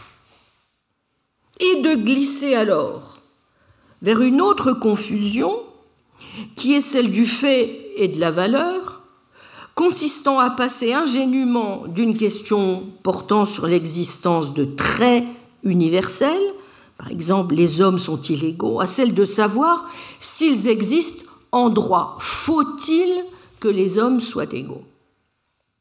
Un autre malentendu est celui qui consiste à opposer l'absolutisme de telle ou telle notion, la vérité, la justice, la liberté et le relativisme, et plus encore de la confondre avec l'opposition entre universalisme et particularisme. Or, comment ne pas voir qu'elle ne se recoupe pas? Ainsi, telle vérité particulière, Poutine a envahi l'Ukraine le 24 février 2022, peut être absolue, de même que certaines vérités relatives peuvent être universelles. Toutes les handballeuses sont grandes est un énoncé universel, mais sa vérité peut nonobstant dépendre du cadre de comparaison. Il y a des handballeuses plus ou moins grandes. Les confusions qui entourent la notion d'universalisme sont telles que l'on ne sait plus très bien quelle est au juste la doctrine qui se trouve vilipendée ou adulée. Et la question que l'on a envie de poser est évidemment celle-ci. L'universalisme est-il la conjonction de toutes ces formes d'affirmation de l'universel? Car l'on ne voit pas bien en quoi dénoncer ou louer l'une d'elles ou une partie d'entre elles impliquerait de les admettre toutes. Par exemple, quelqu'un qui croit aux entités abstraites en mathématiques, est-il tenu d'admettre que la justice est un universel? Ou encore, je vais y revenir plus en détail, un défenseur de l'universalisme en matière linguistique, qui soutient que les termes désignant les couleurs, par exemple, sont invariants à travers les langues, ou encore en matière cognitive, relativement à certains sentiments et émotions. Est-il tenu de défendre l'universalisme abstrait quant aux droits de l'homme? Autrement dit, lorsque l'on invoque l'universel, à quoi cela s'applique-t-il au juste? À l'universel en général? À n'importe quelle notion d'universel? Car il y a somme toute un grand nombre de choses dont on a dit ou dont on dit qu'elles sont universelles ou dont on a nié ou ni qu'elles le soient, les universaux précisément. Ou les entités abstraites, l'humanité, le nombre, la liberté, la raison, la vérité.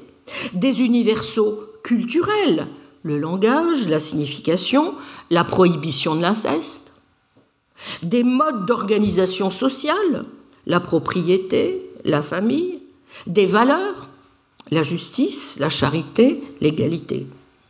Donc, ce qui ressort, vous voyez, à première vue, quand on essaie quand même un peu de, nettoyer tout ça, euh, c'est que l'universalisme ressemble davantage à un tissu de ressemblance ou d'air de famille qu'il y aurait entre ces diverses formes d'affirmation de l'universel, ce pourquoi bien souvent plane sur ceux qui défendent l'une le soupçon qu'ils défendent aussi l'autre ou les autres.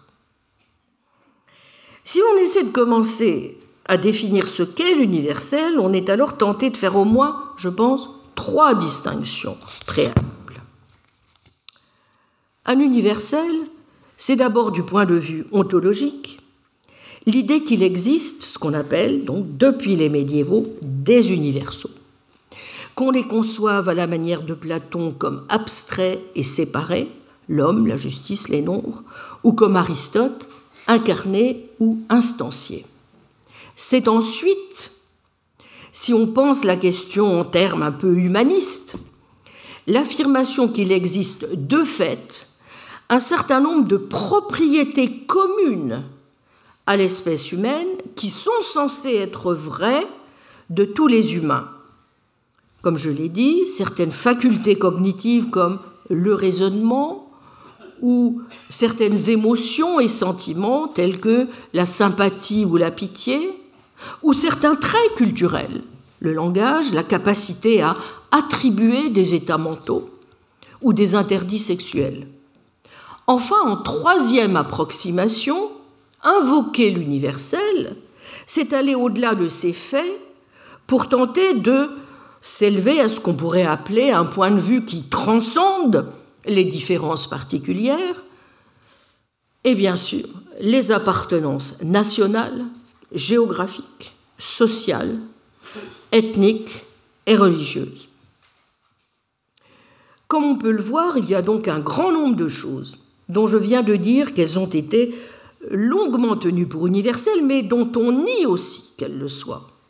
Les universaux ou entités abstraites, les universaux culturels, les modes d'organisation sociale. En vérité, la plupart du temps, les discussions, euh, je suis sûr que vous l'aurez remarqué, ne portent pas sur la première catégorie, à savoir sur la question de la réalité ou non des universaux.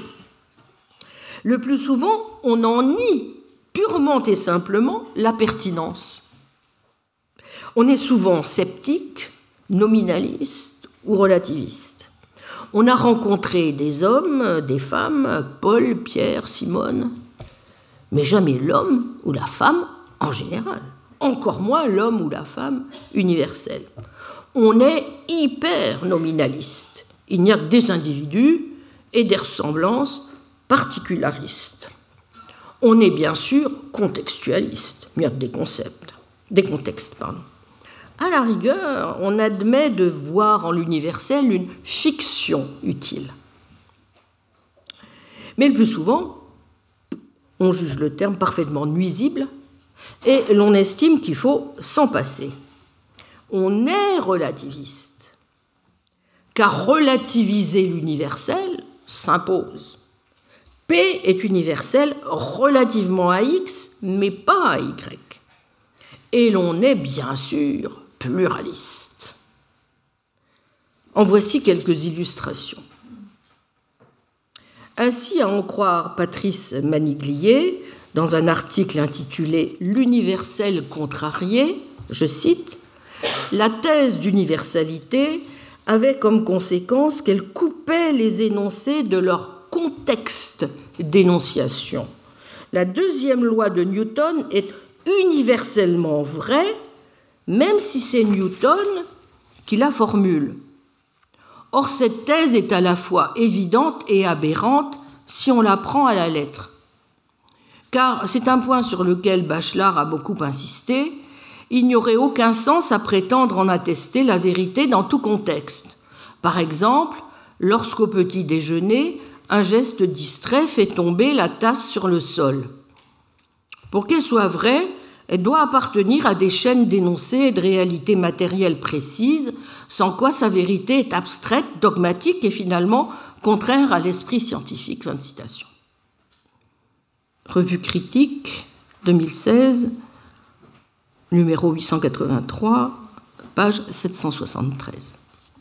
Et d'ajouter, je cite, la nouveauté, ce qui ouvre à la querelle de l'universalisme proprement dite, celle qui intéresse Balibar, prend la forme d'une reconstruction de l'universalisme dans une direction radicalement révolutionnaire.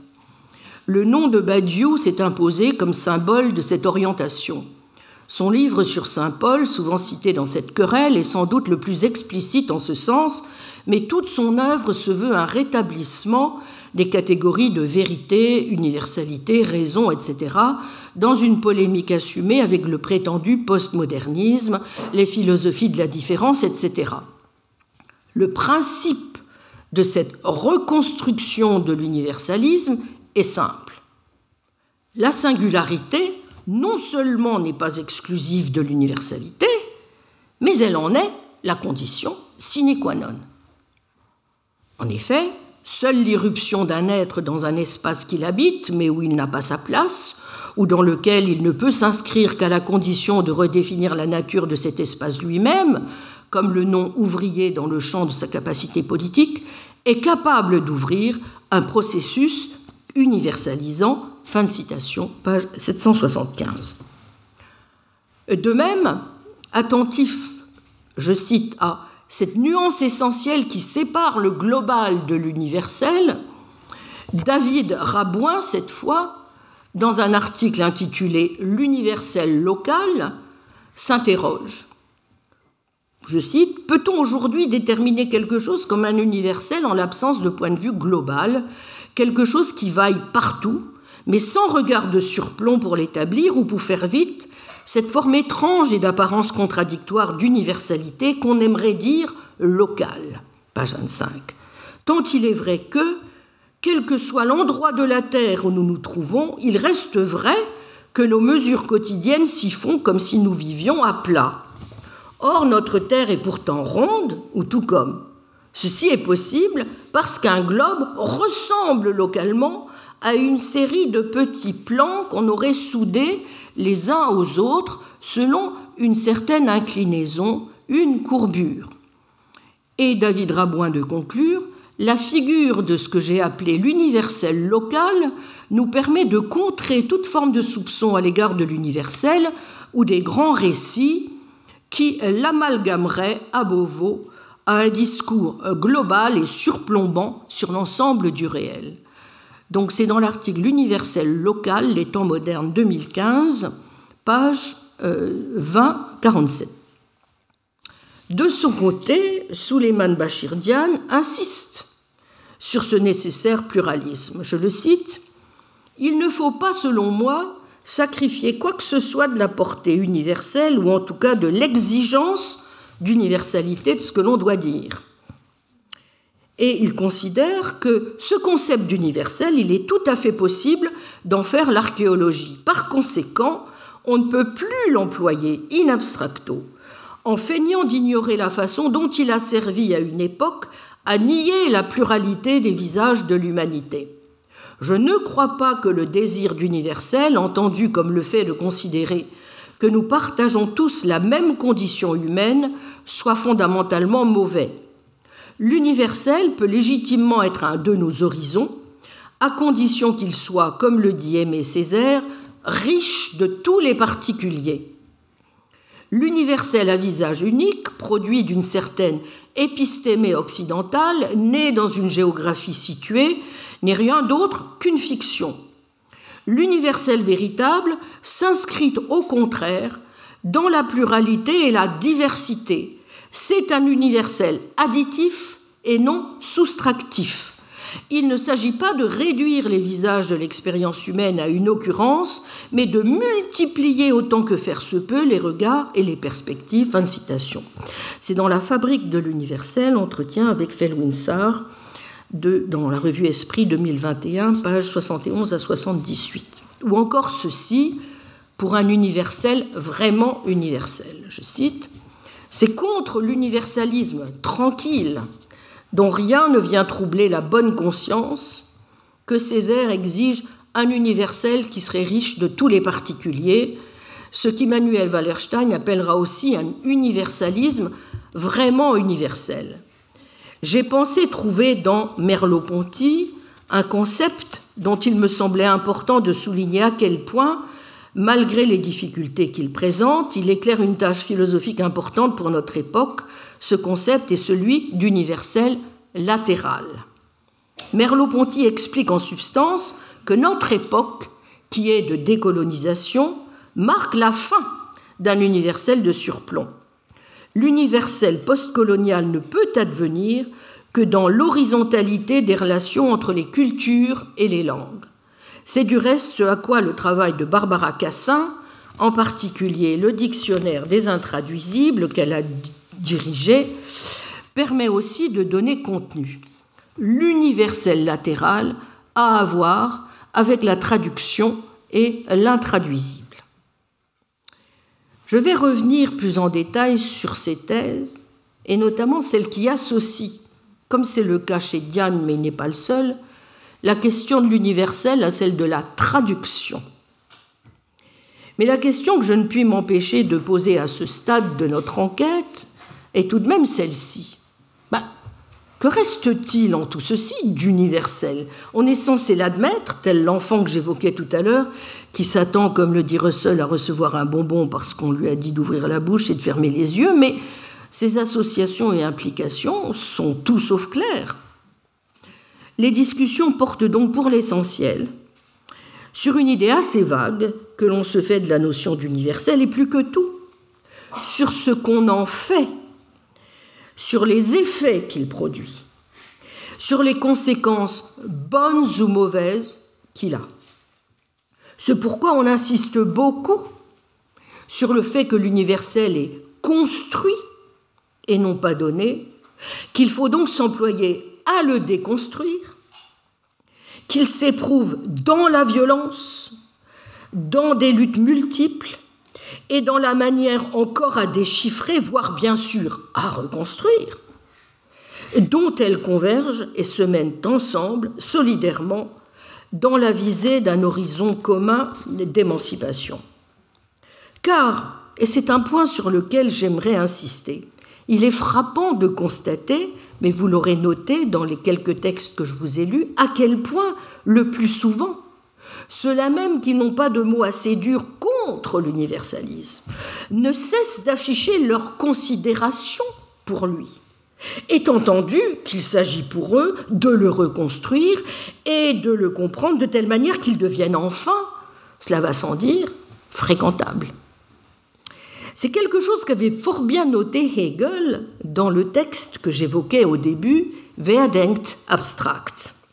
Il s'agissait pour lui, comme vous le savez, dans ce texte souvent commenté, de faire d'abord comprendre à son lecteur en quoi consiste la pensée abstraite, ou l'universel abstrait, entendu donc, n'est-ce pas, au sens péjoratif du terme, et que celle-ci, au demeurant, n'est pas l'apanage du philosophe. Qualifié ici, ironiquement ou non, d'homme cultivé, appartenant au beau monde ou à la bonne société, die gute Gesellschaft, die schöne Welt, mais de l'inculte. Et par contraste, de montrer en quoi consiste l'authentique universel, l'universel concret cette fois, et ce qu'il faut accomplir pour y parvenir. Et Hegel fait, chemin faisant, plusieurs observations qui, je crois, ne manquent pas de sel. Il observe tout d'abord que loin d'être le plus abstrait, en effet, le philosophe est celui qu'il est le moins, car il est capable de s'arracher à l'immédiat, au désir et au fait brut, là où le rejet de l'abstraction en tant que tel est un signe, dit-il, d'inculture. Vous vous souvenez, je cite le passage, on feint de fuir l'abstrait, mais en réalité, eh on y est complètement englué, parce que l'on ne parvient pas à penser, si ce n'est de façon unilatérale. Et donc, en ne prélevant de la totalité vivante qu'un aspect unique, isolé, en général, celui que l'on ne voit qu'au prisme de ses propres lorgnettes, empêtré dans le particulier sensible, alors que l'universel concret, pour Hegel en tout cas, devra se trouver du côté de l'intelligible. D'où les nombreux exemples que Hegel prend, comme on sait, pour souligner cette mauvaise abstraction. Voici donc un assassin conduit à l'échafaud. Pour le bas peuple, il n'est rien d'autre assassin. Des dames hasarderont peut-être la remarque qu'il est bien bâti, beau, intéressant. Le même peuple trouvera cette remarque atroce. Quoi? Beau? Un assassin? Comment peut-on être mal pensant au point de trouver beau un assassin? C'est que vous ne valez guère mieux vous-même.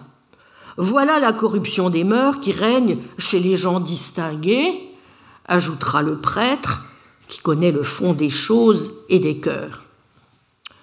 Un connaisseur des hommes recherchera quel fut le chemin suivi dans la formation du criminel, trouvera dans son histoire une mauvaise éducation, des relations familiales difficiles entre le père et la mère, quelque excessive dureté à la suite d'un délit mineur de cet homme et qui l'irrita contre l'ordre social, un premier geste en retour contre cet ordre qu'il en expulsa et ne lui laissa désormais d'autre possibilité que le crime pour se maintenir en vie. Il peut bien se trouver des gens pour dire, en entendant de pareilles choses, celui-là veut excuser l'assassin. Je me souviens bien avoir entendu dans ma jeunesse un bourgmestre se lamenter que les faiseurs de livres poussaient trop loin, qu'ils cherchaient à éradiquer complètement le christianisme et l'honnêteté. Un d'eux aurait écrit une apologie du suicide. Affreux, vraiment trop affreux. Questionné plus avant, il résulta qu'il entendait les souffrances de Werther. Et Hegel de commenter, c'est avoir pensé abstraitement, de n'avoir vu dans l'assassin rien d'autre que cet abstrait, qu'il est un assassin, et anéantir en lui, avec cette qualité simple, tout le reste de son essence humaine. Donc on voit, évidemment, où est la mauvaise abstraction? Et Dieu sait si nous la rencontrons, évidemment, aujourd'hui, n'est-ce pas? Elle consiste non seulement à particulariser les choses et à neutraliser ces autres caractéristiques, ce qui conduit nécessairement à la discrimination et à d'inévitables conflits, puisque Chacun ne peut s'empêcher dans le même temps de conférer de l'absoluité à ce qui n'est, de son point de vue particulier, que partiel, et donc partial. Ce pourquoi, du reste, le diagnostic vaut aussi, disait Hegel, pour le monde fin et sensible de Leipzig. Oh, combien est différent le monde fin et sensible de Leipzig il répandait des couronnes de fleurs sur la roue et sur le criminel qui lui était lié. Ceci n'est toutefois encore que l'abstraction opposée. Les chrétiens peuvent bien s'adonner à la croiserie des roses, ou bien plutôt à la croiserie de croix, en entrelaçant des roses à la croix. La croix, depuis longtemps, est la potence, et la roue en tant que sanctifiée. Elle a perdu sa signification unilatérale d'être l'instrument d'une peine, infamante et comprend au contraire à la fois la représentation de la plus haute souffrance, de la plus profonde déréliction et celle de l'ivresse la plus joyeuse et de la gloire divine. En revanche, la croix de Leipzig, à laquelle s'entrelacent violettes et coquelicots, est une réconciliation superficielle à la Kotzbühe une sorte d'accommodation licencieuse entre la sensibilité et le mauvais.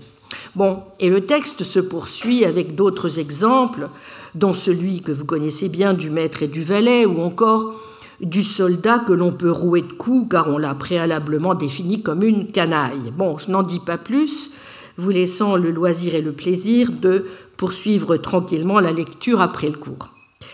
J'ajouterai simplement que le texte nous, offre aussi, bien sûr, vous voyez, la figure véritable de ce qu'est pour Hegel le bon universel. L'universel concret, enfin réalisé à travers l'image de la vieille femme de l'hospice qui, elle, sait tisser les bons fils. Dans un esprit tout différent, j'entendis un jour une vieille femme du peuple, une femme de l'hospice, tuer l'abstraction de l'assassin, puis le rendre vivant dans l'honneur. La tête coupée était posée sur l'échafaud et le soleil brillait. Que c'est beau, disait-elle, le soleil de la grâce de Dieu qui illumine la tête de Binder. Tu ne vaux pas que le soleil t'éclaire, dit-on à un petit diable contre qui on se met en colère. Cette femme voyait que la tête du meurtrier était illuminée par le soleil et ainsi qu'elle avait encore sa dignité. Elle élevait le meurtrier de la punition de l'échafaud jusqu'à la grâce du soleil de Dieu, en opérant la réconciliation ni avec des violettes, ni avec une vanité sensible, mais en le voyant recueilli en grâce par un plus haut soleil. Fin de citation. Bon, mais pour être illuminé par le soleil et pour parvenir donc à l'universel concret, ou à ce que Jean Hippolyte appelait la découverte du spéculatif en tant que savoir, il faut patienter et supporter. Et c'est la deuxième remarque intéressante, je crois, que donne à lire en creux le texte, car tout lecteur de Hegel sait bien que pour accéder à l'universel concret, il faut passer par plusieurs phases ou stades de ce que Bernard Bourgeois appelait encore dans l'une des dernières livraisons des études philosophiques consacrées après Hegel, cette théologie rationnelle. Donc il faut, pour gagner in fine l'accès au véritable universel et donc au rationnel à l'état pur, présent dans l'élément logique ou idéal, das Logische, dans le monde de l'esprit comme de la nature, passer en effet par l'abstraction, par la mise à distance du sensible et du donné immédiat, par ce travail indispensable d'élévation et en ce sens d'abstraction évoqué dans les leçons d'histoire de la philosophie et qui correspondent à la phase, vous vous en souvenez, socratique. Hein. Socrate partait de cas concrets, de quelque chose qui avait le consentement de son interlocuteur, il en extrayait l'universel en tant qu'universel. Et Hegel de poursuivre, l'enfant l'être inculte, vivent dans des représentations concrètes singulières, mais immédiates chez l'adulte, chez celui qui se forme et qui pour cette raison fait retour sur soi-même en tant qu'être pensant, naît la réflexion qui porte sur l'universel et qui le fixe. Il naît ainsi chez lui une liberté de se mouvoir dans les abstractions et les pensées, pareille à celle qu'il avait précédemment dans les représentations concrètes. Mais aussi indispensable que soit ce stade, il n'est que préparatoire à la véritable, plus exactement, il n'est que préparatoire à la véritable pensée, ce pourquoi du reste la dialectique socratique sera aufgehoben dans la dialectique spéculative de Platon. C'est la pensée qui, en faisant retour sur elle-même, sans avoir à s'appliquer au cas particulier du sensible, accédera au mouvement propre de l'universel.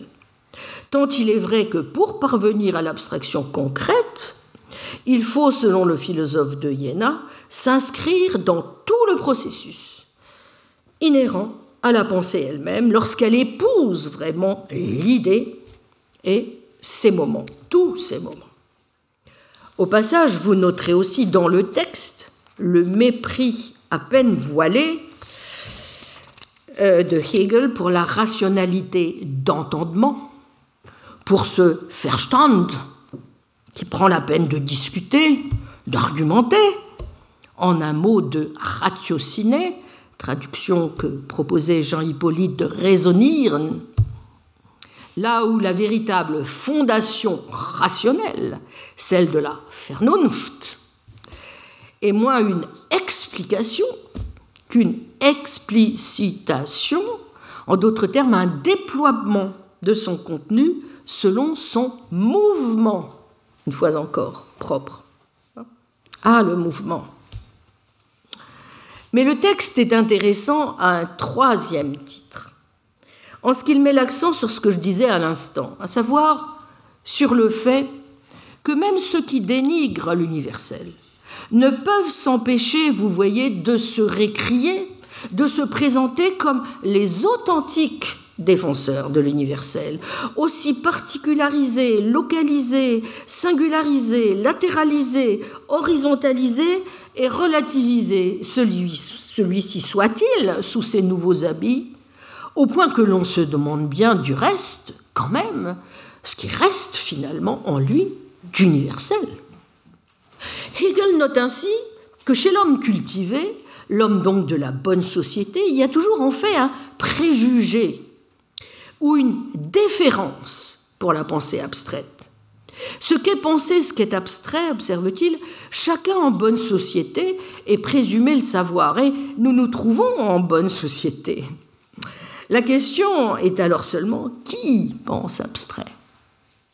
Ainsi que je l'ai rappelé, le dessin, dit Hegel, n'est pas de réconcilier la société avec ses matières d'exiger d'elle qu'elle s'occupe de choses difficiles, d'en appeler à la conscience morale parce qu'elle négligerait avec frivolité quelque chose qui serait du rang et de la condition d'un être de raison. Non, le dessein, bien plutôt, est de réconcilier le beau monde avec lui-même. Car quand bien même ne se fait-il pas autrement de scrupules concernant cette négligence, il a un certain respect, ne serait-ce qu'intérieur, devant la pensée abstraite qu'il considère comme quelque chose de supérieur. Et s'il en détourne ses yeux, ce n'est pas parce qu'elle lui paraît trop infime, mais au contraire, trop haute. Ce n'est pas parce qu'elle est trop commune, mais trop distinguée, ou inversement parce qu'elle est une espèce, en français dans le texte. Quelque chose qui se manifeste comme du particulier, qui ne vous signale pas dans la société universelle, comme le fait une nouvelle parure, mais bien plutôt vous exclut d'elle, ou vous couvre du ridicule, comme le font les habits pauvres, mais aussi bien riches, si ces derniers sont faits de pierres précieuses, mais montés à l'ancienne, ou de broderies fastueuses, mais démodées depuis longtemps. Fin de citation. En d'autres termes, le beau monde fuit l'abstrait parce qu'il le est en connaissance de cause, et non par simple ignorance de ce qu'il aurait de magnifique. Eh bien, je serais tenté, chers amis, d'y voir une appréciation un peu plus juste et qu'on voit se vérifier chaque jour. Tant on sent de la promptitude aujourd'hui, encore donc chez ceux-là même qui n'ont pas de mots assez durs, contre l'universel et l'universalisme, dont ils dénoncent précisément le caractère abstrait, formel, surplombant, la supposée neutralité, mais qui n'ont rien de plus pressé que de se revendiquer d'un autre universel, le bon cette fois, à condition de le rebaptiser au choix local pour l'opposer à global, latéral pour l'opposer à vertical, et dogmatique ou encore de rêver d'un universel en éclat, tant il serait difficile, au fond, de s'entendre apparemment sur le véritable lieu où séjourne l'universel, mais plus encore, ne dirait-on pas, d'y renoncer. En tout cas, à force de mettre un point d'honneur à redéfinir celui-ci en rejetant tout point de vue de nulle part, et à revendiquer une approche qui se ferait mais c'est bien sûr de toutes parts. Pour reprendre le terme de Francis Wolff dans son plaidoyer pour l'universel, on a quand même parfois l'impression d'être surtout face à un cercle dont le centre est en effet partout et la circonférence nulle part. C'est en tout cas ce qu'il nous faudra éclaircir en approfondissant donc, pour illustrer certains de ces malentendus, la question des relations entre l'universel et la traduction, qui est, me semble-t-il, aujourd'hui au cœur d'un des problèmes les plus aigus qui se posent à l'universalisme, et que l'on peut formuler de la manière suivante. compte tenu de la diversité des langues et bien entendu aussi des cultures, comment peut-on ou faut-il soutenir l'universalisme linguistique? Après quoi, j'expliquerai pourquoi, si nous voulons affronter correctement les malentendus et difficultés que nous avons simplement commencé à entrevoir, eh bien, il nous faut bel et bien, comme je le crois, ancrer notre réflexion dans la querelle des universaux. Je vous remercie. Retrouvez tous les contenus du Collège de France sur www.colège-2-france.fr.